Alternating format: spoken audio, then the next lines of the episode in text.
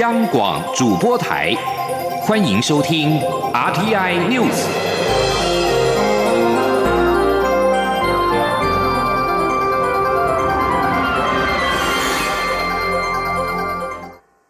各位好，我是主播王玉伟，欢迎收听这节央广主播台提供给您的 RTI News。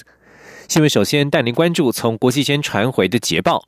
约三万八千人参加的东京马拉松今天登场。台湾的女子长跑好手曹纯玉今天在女子全马跑出了两小时三十六分一五的成绩，打破许玉芳保持十五年的女子马拉松全国纪录两小时三十九分五三，同时也达到二零一九世锦赛的参赛标准。曹纯玉是我国目前唯一达标的女子选手，而男子选手目前仅有郑兆春在标枪项目达标二零一九世锦赛。东京马是国际间知名的长跑赛事。今年的东京马拉松，为了防范车辆冲撞恐怖攻击，当局动员了两百辆巴士，在主要路口筑起防护墙，并且封锁沿路巷弄。上空则是有无人机警戒，包含民间保全，总共动员约两万人维安。沿途预计约有一百三十万名观众加油。由于东京马拉松的路线与明年八月举行的东京奥运马拉松路线有一部分重叠，东京警视厅警备一科科长重久争议表示，这是迈向东京奥运的试金石，希望能够有助于安全举办奥运。另外，二零一九东京国际食品展将在三月五号到八号在日本千叶木章展览馆举行。为了争取台湾农产品纳入二零二零东京奥运食材，农委会今年首度筹组了台湾农产馆，并且设置了全球优良农业规范专区，希望借此向日本以及其他国际买家展现台湾农产品获得国际验证的成果。前天记者郑祥云、陈林信宏的采访报道。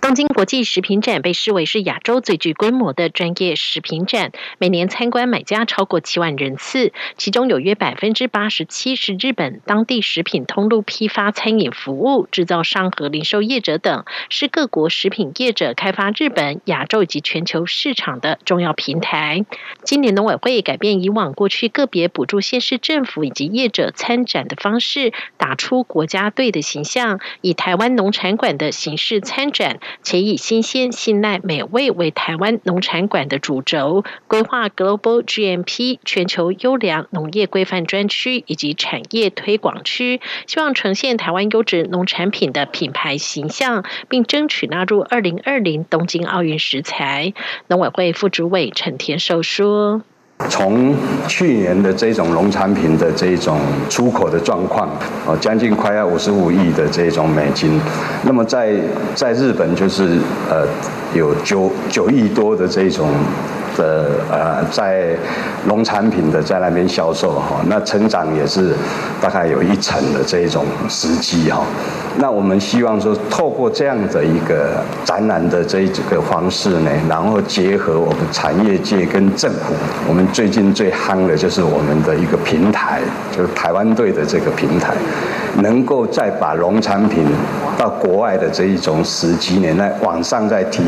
一层。今年东京食品展，外贸协会仍会如以往筹组台湾馆，预计超过一百四十八个厂商参与。另外，也有五个县市政府，包括桃园、云林、台南、高雄和屏东筹组团队前往，希望推销当地的农产品。中央广播电台记者郑祥云、陈林信宏采访报道。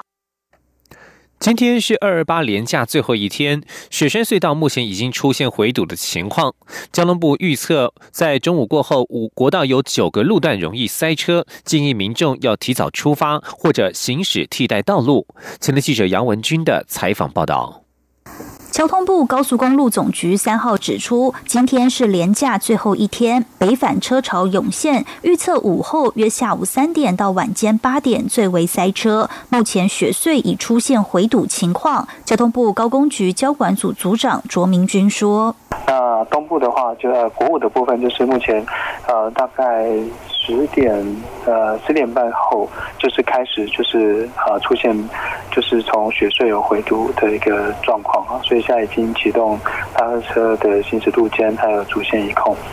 然后所以这部分的话，截至上午为止，那就是国五北返，那它的量已经呃出现就是造成这个雪隧的一些回堵的车潮。另外，高工局也公布九大地雷路段，包括国一西罗普盐系统、南屯后里、新竹系统至竹北；国三关西到大溪、大山到香山、竹山到中心、雾峰系统到雾峰；国五的头城台九礁溪转运站到平林，还有国道六号西向旧镇雾峰系统。下午过后，行车时间恐怕都是平常的三到四倍。高工局建议，除了提前出发，避开尖峰时段外，国道六号可以走台六十三线旧镇交流道下接中投公路，不要上国道三号，也可抵达台中市区。国道五号的部分，白天也可以走台九线头城往平林，绕过雪岁上国道五号，晚上则不建议。中央广播电台记者杨文君台北采访报道。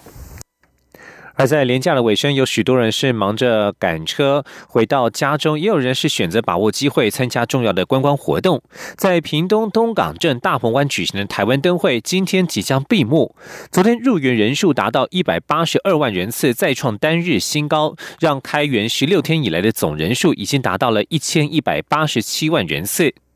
台湾灯会从二零。从二月十五号试营运到二月十九号正式开幕，被民众誉为史上最美的台湾灯会。而在开幕之后十六天以来，四天单假日单日都有破百万人次的参观人潮，分别是二十四号、二十八号以及一号，这些天数都达到了一百多万人次。昨天更是高达了一百八十二万人次，并且同时在昨天突破了一千万参观人次。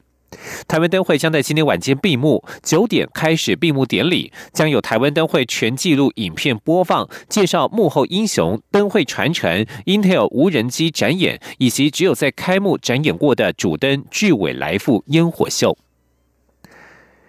许多民众也关心收假之后的天气状况。今天是连假最后一天，天气已经明显变冷。中央气象局指出，今天因为封面通过以及东北季风的增强，全台湾都有降雨几率。北部高温较昨天下滑了三到四度，而且越晚越冷，清晨恐怕会降到只有十五、十六度。明天上半日天气将回稳，空气品质也将会转好，温度大约在十六到二十二度。前的记者杨文军的采访报道。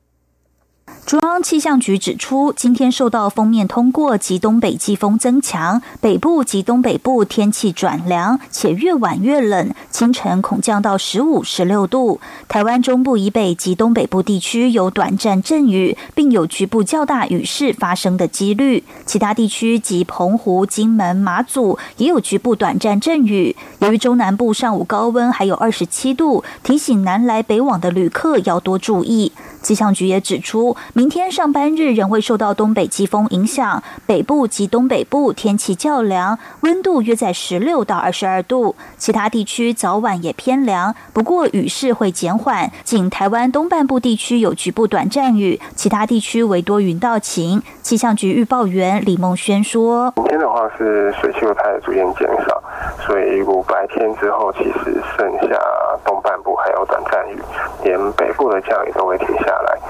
那这一波东北季风预估是影响到礼拜二五号的清晨。此外，今天中午前受到偏南风影响，中部以北地区为下风处，加上边界层高度较低，空气扩散条件不佳，北部局部地区及竹苗中部空品区为红色警示的等级。不过，气象局指出，随着午后降雨洗除作用影响及东北季风增强，空气品质会逐渐转好。中央广播电台记者杨文军台北采访报道。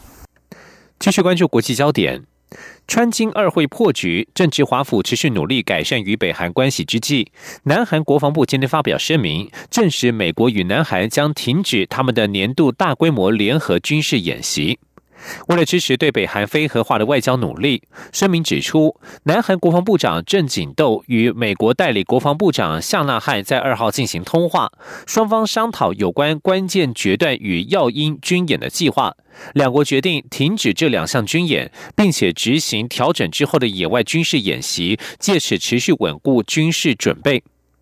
耀英是美国与南韩最大规模的常规军演，每次举行都会激怒北韩。平壤当局谴责这是为入侵所做的准备。美国总统川普与北韩领导人金正恩在去年六月举行第一次高峰会过后，美国和南韩就曾经取消部分军演。而为了推动北韩非核化，川普棍棒与胡萝卜齐出。他在二号表示，如果美国和北韩达成协议，北韩将拥有一个光明的经济前景，但永和的北韩将不会有任何的经济前景可言。目前，美国和北韩都已经表示他们计划持续进行对话，但是并没有提到下一轮会谈何时举行。美国参议员桑德斯二号返回他的出生地，发表他这一次逐鹿白宫的第一场集会演说。他誓言要击败他口中现代美国史上最危险的总统唐纳川普。这位佛蒙特州独立派参议员在纽约布鲁克林区演说时展现信心，表示他首先将在争取二零二零年美国总统大选提名战当中击败众多竞争对手。这是七十七岁的桑德斯第二次逐鹿白宫。他在二零一六年争取民主党提名，但最后败给前国务卿希拉蕊，而希拉蕊则是在大选当中败给共和党的川普。桑德斯保证，他打的选战将会大声且明确的表示，我们政府的基本原则不会是贪婪、仇恨与谎言。此外，桑德斯也向选民开出他二零二零年选战的重大支票，包括全民健保、十五美元的最低工资、教育普及和气候变迁等等。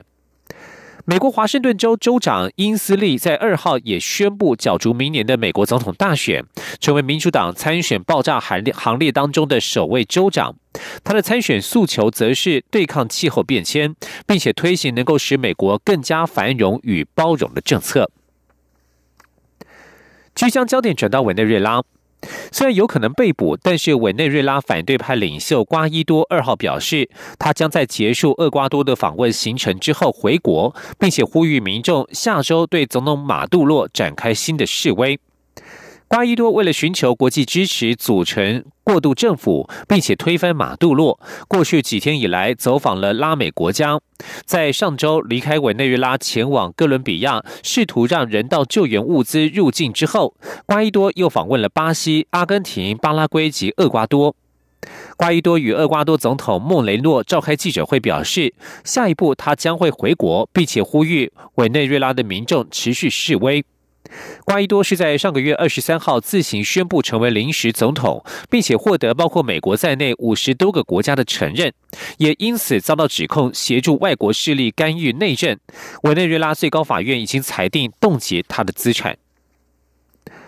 而在法国，黄背心运动连续两天，二号连续第十六个周末登场，但是人数只有上个周末的一半，而且过程当中大致平和，这让法国总统马克宏松了一口气。法国内政部表示，在三月二号这天，全国的黄背心示威人数只有五千六百人，其中就有一千三百二十人是在巴黎。而在上周大约同一时间，内政部计算的全国参与示威人数是一万一千六百人，其中巴黎就有四千人。